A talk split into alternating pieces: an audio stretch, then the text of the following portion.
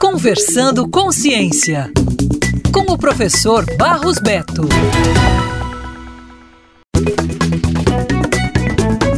O município de Maceió, em Alagoas, está em estado de alerta desde a última quarta-feira, dia 29. A prefeitura da capital decretou situação de emergência diante do iminente colapso em uma das minas de sal gêmeo exploradas pela petroquímica Braskem, no bairro de Mustange. Essa história não é nova, pois no ano de 2018 foram registrados afundamentos em cinco outros bairros. Mas, afinal, o que é o salgema e por que sua extração trouxe risco à cidade?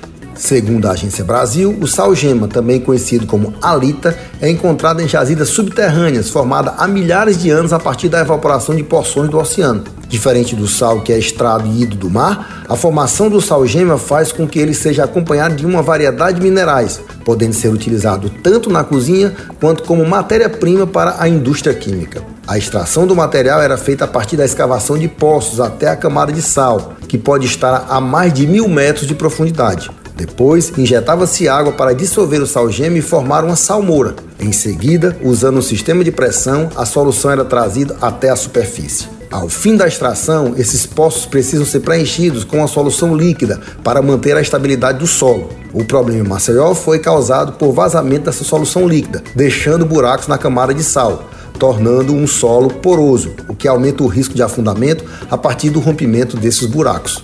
Para corrigir esse problema, esses buracos precisam ser preenchidos, porém é uma solução muito cara. Quem pagará esta conta? Isso é pesquisa, isso é ciência, tecnologia e inovação. Valorize sempre.